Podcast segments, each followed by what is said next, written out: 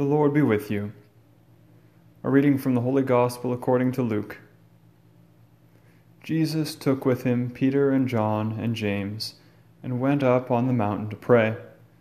And while he was praying, the appearance of his face changed, and his clothes became dazzling white. Suddenly they saw two men, Moses and Elijah, talking to Jesus.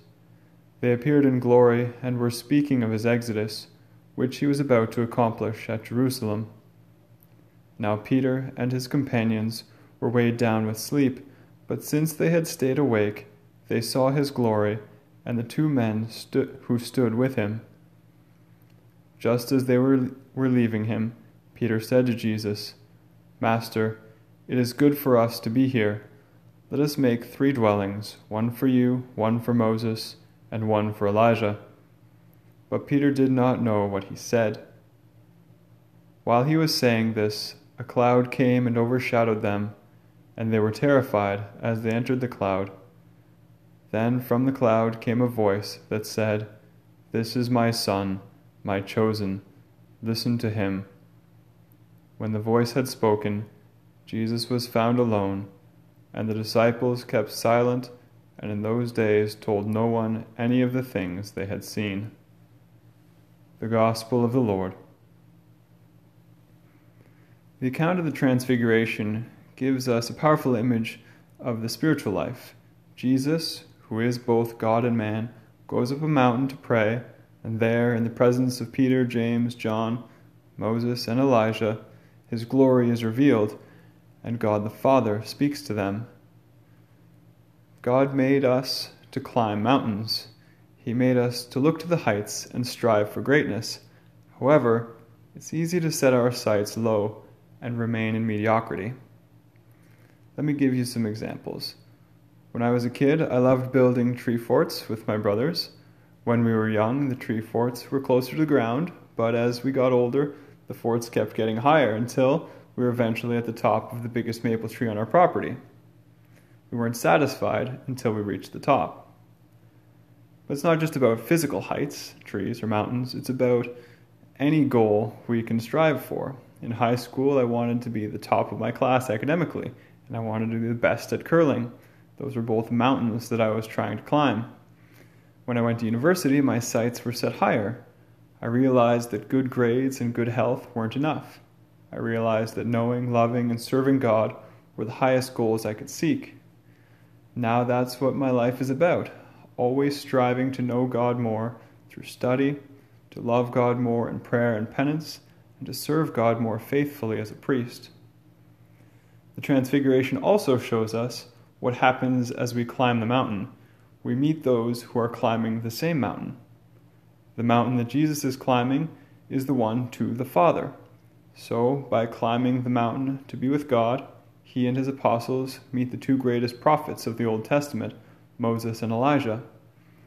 The people who are closest to us, I mean, not only our friends and family, but also the authors we read, the celebrities we listen to, people on TV, whatever, the people that we surround ourselves with, both through media and in person, um, they they reveal what mountain we're climbing.